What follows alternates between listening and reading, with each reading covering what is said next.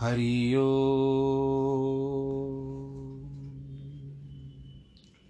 हरि हरि ओ। गुरुर्ब्रह्मा गुरुर्विष्णु गुरुर्देवो महेश्वरः। गुरुर्साक्षात् परब्रह्म तस्मै श्रीगुरवे नमः। विघ्नेश्वराय वरदाय सुरप्रियाय लम्बोदराय सकलाय जगद्दिताय, नागाननाय श्रुतियज्ञविभूषिताय, गौरीसुताय गणनाथ नमो नमस्ते। नाहं वसामि वैकुण्ठे योगिनां हृदयेन च, मद्भक्तां यत्र गायन्ति तत्र तिष्ठामि नारद। जिस घर में हो आरती, चरण कमल चितलाय तहाँ हरि वासा करे, ज्योत अनंत जगाए। जहाँ भक्त कीर्तन करे, बहे प्रेम दरिया। तहाँ हरि श्रवण करे, सत्यलोक से आए। सब कुछ दीना आपने, भेंट करूँ क्या नाथ? नमस्कार की भेंट लो, जोड़ू मैं दोनों हाथ, जोड़ू मैं दोनों हाथ, जोड़ू मैं दोनों हाथ। शान्ताकारं भुजगशयनं पद्मनाभं सुरेशं, विश्वाधारं गगनसदृशं मेघवर्णं शुभाङ्गं लक्ष्मीकान्तं कमलनयनं योगिविर्धानगम्यं वंदे विष्णुं भवभयहरं सर्वलोकैकनाथं मङ्गलं भगवान् विष्णु, मङ्गलं गरुडध्वज। मङ्गलं पुण्डरीकाक्षमङ्गलाय तनोहरि सर्वमङ्गलमाङ्गल्ये शिवे सर्वार्थसाधिके। शरण्ये त्र्यम्बके गौरी नारायणी नमोऽस्तु नारायणी नमोऽस्तु ते। नारायणी नमोऽस्तु ते।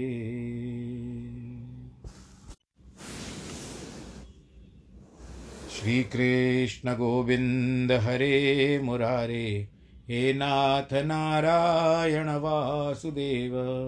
श्रीकृष्ण गोविन्द हरे मुरारे हे नाथ नारायण वासुदेव, हे नाथ नारायण वासुदेव, श्रीनाथ नारायण वासुदेव, हे नाथ नारायण वासुदेव, श्रीनाथ नारायण वासुदेव, श्रीकृष्ण गोविन्द हरे मुरारे, हे नाथ नारायण वासुदेव। हे नाथ नारायण वासुदेव हे नाथ नारायण वासुदेव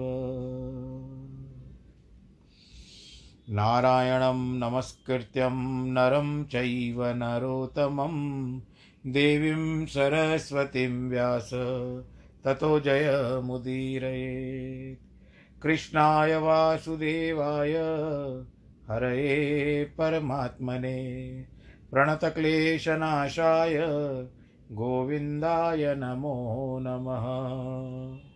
यं प्रव्रजन्तमनुपे, तमपेतकृत्यं द्वैपायनो विरह, कातर आजुवावः पुत्रेति तन्मयतया, तर्वो विनेदु तं सर्वभूतहृदयं मुनिमानतोऽस्मि मुनिमानतोऽस्मि मुनिमानतोऽस्मि। बोलो कृष्ण कन्हैया, लाल की जय, श्रीमद् भागवत महापुराण की जय। प्रिय भक्तजनों, आइए प्रभु के द्वार पे चलते हैं और अपने कानों को थोड़ा सा आनंद देते हैं। संसार में भटके हुए हम सब लोग। आदि दैविक आध्यात्मिक आदि दैविक, आदि भौतिक, आदि शूनों से हम हमको चुभा, चुभते रहते हैं। मन, वचन, कर्म से भी हम बेजार हो चुके हैं। बेजार चले, मानते हैं एक प्रकार से बेजार ना भी हो, लेकिन कहीं ना कहीं से तो एक चीज़ तो उगती है, उभरती है। तो क्यों ना प्रभु का चिंतन लेकर के जिस तरह से बहुत गर्मी लगती है तो थोड़ा ठंडे पानी से नहा लिया जाता है। जैसे बहुत सारी ठंड लगती है तो थोड़ा सा गर्म पानी से नहा लिया जाता है। वैसे तरह संसार सागर से भी हम लोग कभी ऊब जाए तो गंगा भागवत रूपी इस सागर में जो अथाह है, जिसका कोई अंत नहीं है, इसमें थोड़ी सी प्रेम की डुबकी लगा लेनी चाहिए। बोलो कृष्ण कन्हैया, लाल की जय। अब यहाँ पर बात क्या आ रही है? राजसूय यज्ञ की। आपने कल सुना, शिशुपाल की मृत्यु हो गई, जरासंध की मृत्यु हो गई। अब आगे क्या बताते हैं? राजा परीक्षित ने पूछा, महाराज, युधिष्ठर का यज्ञ देखकर सब लोग प्रसन्न हुए। दुर्योधन को अप्रसन्नता क्यों हुई? कृपा करके इसका भी कारण बताइए।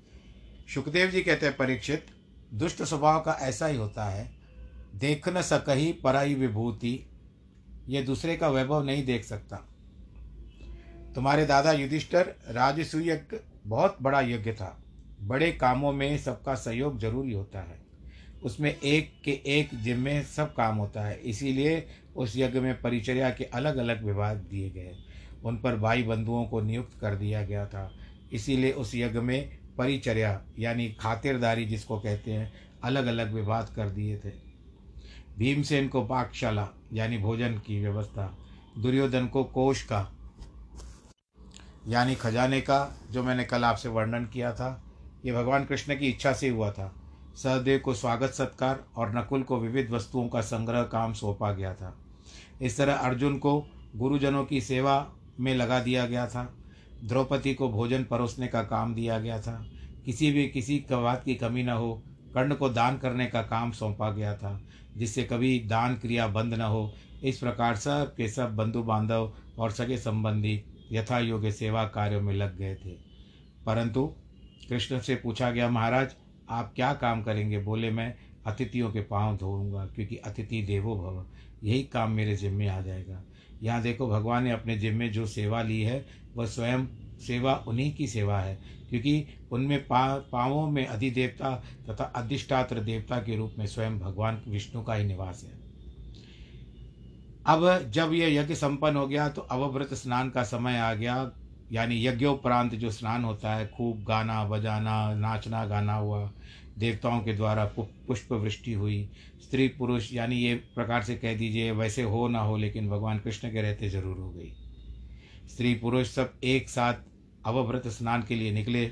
सभी स्त्री पुरुष सुगंधित पदार्थ, पुष्पहारों रंग बिरंगे वस्त्रों, आभूषणों से सुसज्जित थे।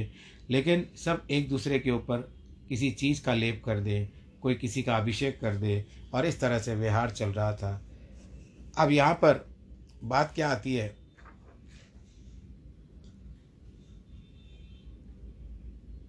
कि भागवत के इस वर्णन से विदित होता है कि राजा महाराजाओं के यहाँ जो इस प्रकार के उत्सव होते थे, वे ऋषि मुनियों और साधु महात्माओं के द्वारा अनुमोदित होते थे, यानी वो उनको सेकंड किया जाता था, सहयोग दिया जाता था। स्नान के समय नाना प्रकार के स्त्री पुरुष एक दूसरे के ऊपर पानी छे फेंकना, छींटे मारना, उनके शरीर पर इतने महीन वस्त्र थे कि भोग जाने पर भी, पता न, भीग जाने पर भी पता न चले कि शरीर पर कपड़े हैं या नहीं। सब ऋत्विजों और उनकी पत्नियों ने गंगा स्नान किया। उनके अतिरिक्त और भी जितने वर्णाश्रम युक्त स्त्री पुरुष थे सबने स्नान किया। युधिष्ठर की बड़ी भारी शोभा हुई। उन्होंने सबका सत्कार किया। वहाँ छोटे से लेकर बड़े तक जितने भी लोग थे, सब युधिष्ठर के द्वारा सत्कृत हुए। कोई शूद्र अथवा अंत्यज भी बिना सत्कार के वहाँ से खाली हाथ नहीं लौटा। राजा ने सबकी पूजा की, सब लोग उनकी प्रशंसा करते हुए लौटे। राजसूय यज्ञ के बाद जिस प्रकार धर्मराज युधिष्ठर के अंतपुर की शोभा बढ़ी, संपत्ति बढ़ी, उसका महत्व बढ़ गया। राज रानी द्रौपदी अपने पतियों की सेवा करने लगी, उसको देखकर दुर्योधन के मन में ईर्ष्या बढ़ने लगी। एक और घटना घट गई। मय दानव जो थे, उनके द्वारा निर्मित सभा में धर्मराज युधिष्ठर स्वर्ण सिंहासन पर बैठे थे।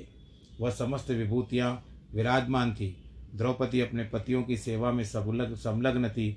बहुत सी स्त्रियाँ इधर उधर डोल रही थी। सारी सभा भरी हुई थी। उसी समय दुर्योधन वहाँ पहुँच गया। सभा फर्श ऐसी थी कि स्थल की जगह जल और जल की जगह स्थल दिखता था। इसीलिए दुर्योधन को भ्रम हो गया। उसने स्थल की जगह जल समझकर अपने कपड़े उठे उठा लिए। वहाँ जल था, वह स्थल समझ कर कपड़े पहने ही गिर पड़ा, भीग गया। जैसे दशा देख करके सब लोग हंस पड़े। भीमसेन समेत अनेक स्त्रियाँ थीं। सब ताली पीट पीट कर हंसती है। दुर्योधन को बड़ी लज्जा आई। वह जल बुन गया। सभा से निकलकर हस्तिनापुर चला गया। इस घटना से युधिष्ठिर को बहुत खेद हुआ। परंतु भगवान कृष्ण ने कहा, कोई बात नहीं। जो होना था हो गया, भैया जी, छोड़ दीजिए। क्योंकि वे चाहते थे कि युद्ध हो और उसके द्वारा पृथ्वी का भार कम हो जाएगा। परीक्षित यही सब कारण बने राजसूय यज्ञ के समय दुर्योधन की अप्रसन्नता का। इस संबंध जैसे तुमने मुझसे पूछा, मैंने तुमको बता दिया। सुखदेव जी महाराज कहते हैं कि परीक्षित, अब तुम कृष्ण के एक और अद्भुत चरित्र का वर्णन सुनो। पहले तुम सुन चुके हो कि रुक्मणी के विवाह में शाल शाल्व जरासंध आदि को यदुवंशियों ने हरा दिया था। वहीं शाल्व ने प्रतिज्ञा की थी कि मैं सारी पृथ्वी को यादव रहित कर दूँगा। उस समय तो मेरा पौरुष देखना, उस प्रतिज्ञा की पूर्ति के लिए उसने बड़ी उग्र तामसी तपस्या की थी। यह केवल एक मुट्ठी पर राख मुँह में फांक कर लिया करता था। सारा समय शिव जी की आराधना करता था। आशुतोष भगवान शंकर शाल्व के ऊपर बहुत प्रसन्न हो गए। बोले, वरमा, वरदान मांगो। शाल्व ने कहा मुझे एक ऐसा विमान चाहिए जिसमें यदुवंशियों को भय को भय हो। शंकर जी महाराज ने मायासुर की आज्ञा देकर उसको वैसा विमान दे दिया।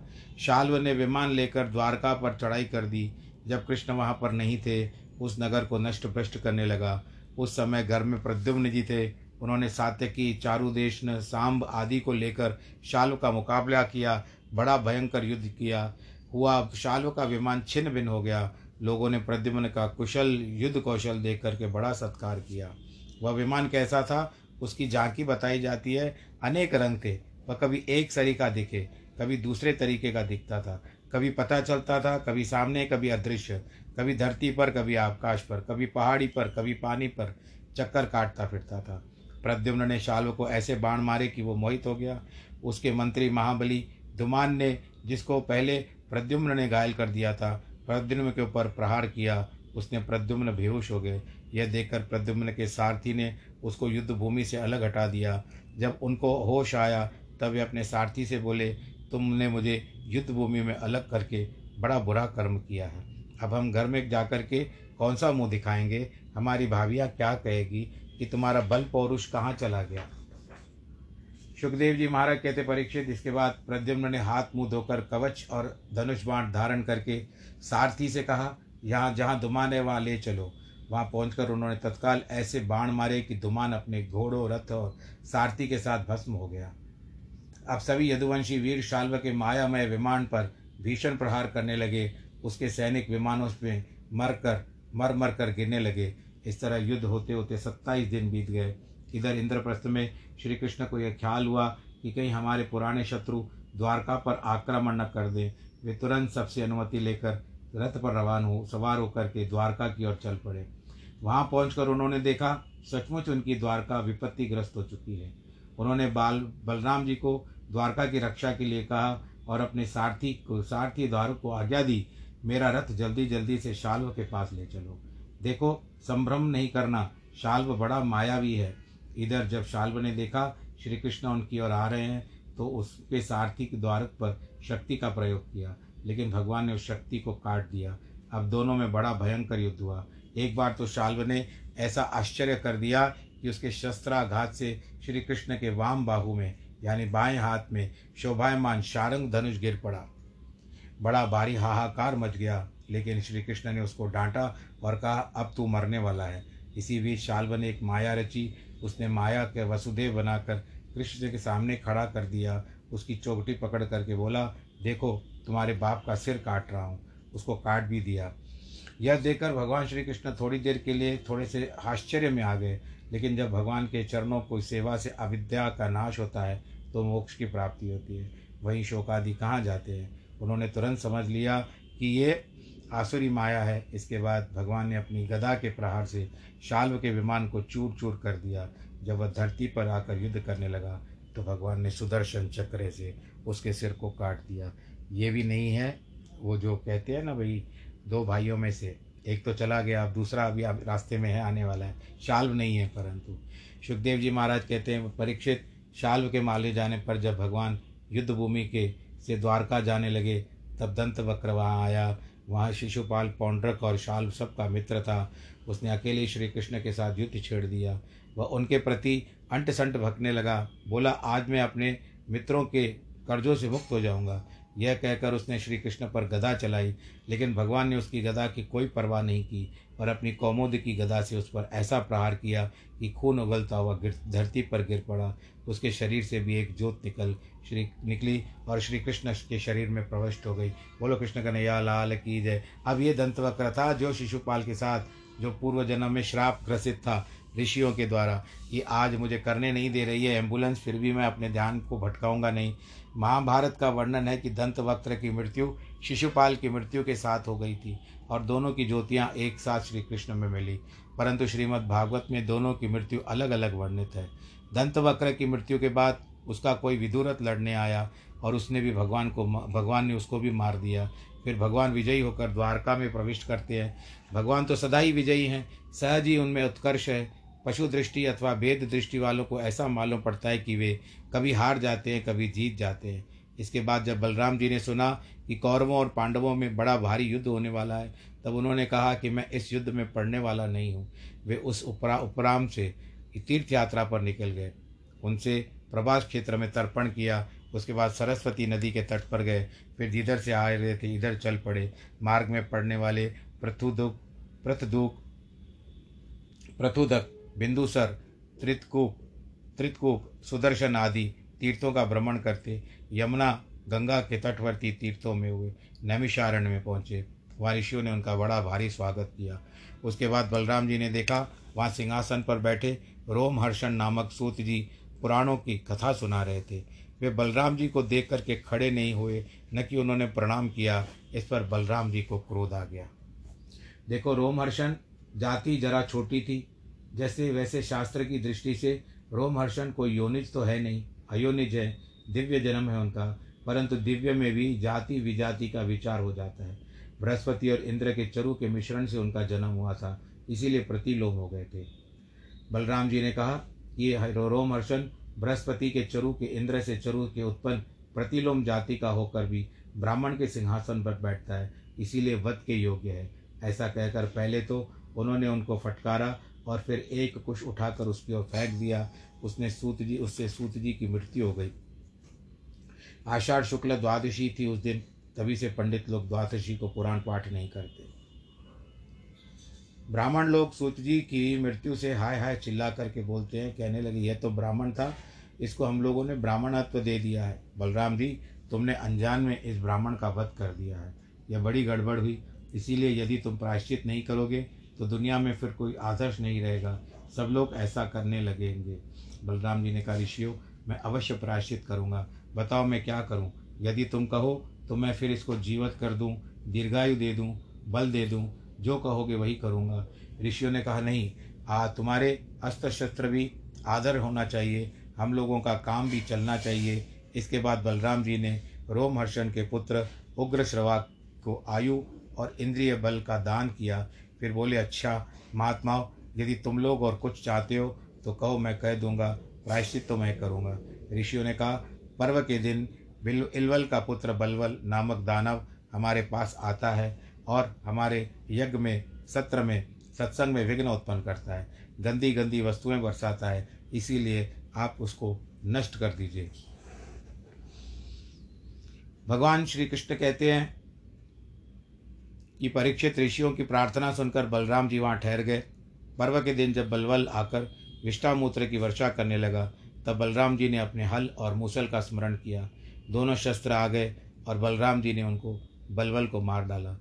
देखो, अनुसंधान करने से ऐसा लगता है कि बुलंदशहर के पास वहीं बलवल रहता था और अलीगढ़ के पास इलवल रहता था। वहीं से दोनों नैमिषारण्य जाकर कर्ता वार्ता में विघ्न डालते थे। भगवान बलराम जी ने उनको मारकर वहाँ गंगा स्नान किया। रामघाट कहलाता है। जब कंडवास से नीचे की ओर गंगा जी के किनारे किनारे चलता है, तब रामघाट आता है। वहीं श्री इस तरह से अब तो ऋषियों और बलराम की, ऋषियों ने बहुत बलराम जी की सेवा की थी। उसके बाद एक माला दी, दिव्य वस्त्र भरण दिया, वहाँ से चलकर बलराम जी कौशी की नदी के तट पर गए और वहाँ स्नान किया। वहाँ से सरयू नदी के तट पर गए और वहाँ स्नान किया। फिर प्रयाग गए वहाँ से भिन्न भिन्न तीर्थ स्थात्रों में स्नान करते हुए दक्षिण दिशा की ओर चले। दक्षिण दिशा में वेणा, पंपा, भीमरती, श्रीशैल और वेंकटेश्वर, यानी बालाजी कामोशनी कांचीपुरी, श्रीरंग, ऋषि बादरी, दक्षिण मथुरा, रामेश्वर आदि गए। उनके सर्वत्र बड़ा योगदान, गौदान किया। कुलाचल जाकर अगस्त्य जी का दर्शन किया। अनंतपुर गए। फिर पंचापसरस तीर्थ स्नान किया। केरल, त्रिगर्त आदि देशों में भी गए। उसके बाद शूरपारक क्षेत्र में पहुँचे। बाद में रेवा, महिष्मती आदि तीर्थों में गए। इस प्रकार उन्होंने सारे भारत के तीर्थों की यात्रा कर ली। बोलो कृष्ण कन्हैया, लाल की जय। अंत में जिस दिन कुरुक्षेत्र में युद्ध समाप्त हो गया था, उस दिन वहाँ पहुँचे। युधिष्ठर, नकुल, सहदेव, श्री कृष्ण और अर्जुन ने उनकी वंदना की। उनके सामने सब के सब भयभीत थे और कहते न जाने क्या कहेंगे। उस समय भीमसेन और दुर्योधन गदा युद्ध कर रहे थे। बलराम जी ने जाकर के दोनों को रोका। कहा कि देखो, दुर्योधन, तुम तो गदा युद्ध की शिक्षा में निपुण हो, और भीमसेन, तुम बल में अधिक हो। किंतु फिर दोनों व्यर्थ में क्यों मारना, मरना चाहते हो? इस युद्ध को यहीं समाप्त करो। परंतु वे इतने जोश में थे कि किनो किसी ने भी उनको नहीं मानी। इस पर बलराम जी नाराज़ हो गए। चले चले गए वहाँ से। द्वारका होते हुए फिर नैमिषारण्य क्षेत्र में आए। ऋषियों ने उनको यज्ञ करवाया। भगवान बलराम ने दक्षिणा के रूप में उनको विशुद्ध विज्ञान का उपदेश दिया कि ये ने वात्मन मन्यदो विश्वमात्मान विश्वगम विदुहु बलराम जी का उपदेश सुनकर श्री ऋषि लोग आत्मा में प्रपंच और प्रपंच में आत्मा का अनुभव करने लगे। उसका अर्थ होता है, केवल आत्मा ही आत्मा है, विश्व बाधित होता है, हो जाता है और आत्मसत्ता अखंड रह जाती है। परीक्षित भगवान बलराम जी का अनंत है, ऐसे ऐसे असंख्य चरित्र हैं। जिनकी गिनती नहीं की जा सकती। जो इस चरित्र को सुनता है वह भगवान को प्यारा हो जाता है। अब मैं आज प्रसंग को थोड़ा सा ख़त्म कर रहा हूँ क्योंकि ये जो एंबुलेंस है मुझे आज सता रही है बहुत। देखो आपको भी आवाज़ आ रही है कितनी देर से मैं तो रोक करके बैठा हूँ पर अभी थोड़ा पा, पानी सर से ऊपर हो गया है। कथा में ध्यान ही नहीं लगता। आप सब खुश रहे आनंद के साथ रहिए। वैवाहिक वर्षगांठ वाले और जन्मदिन वालों को बहुत बहुत बधाई।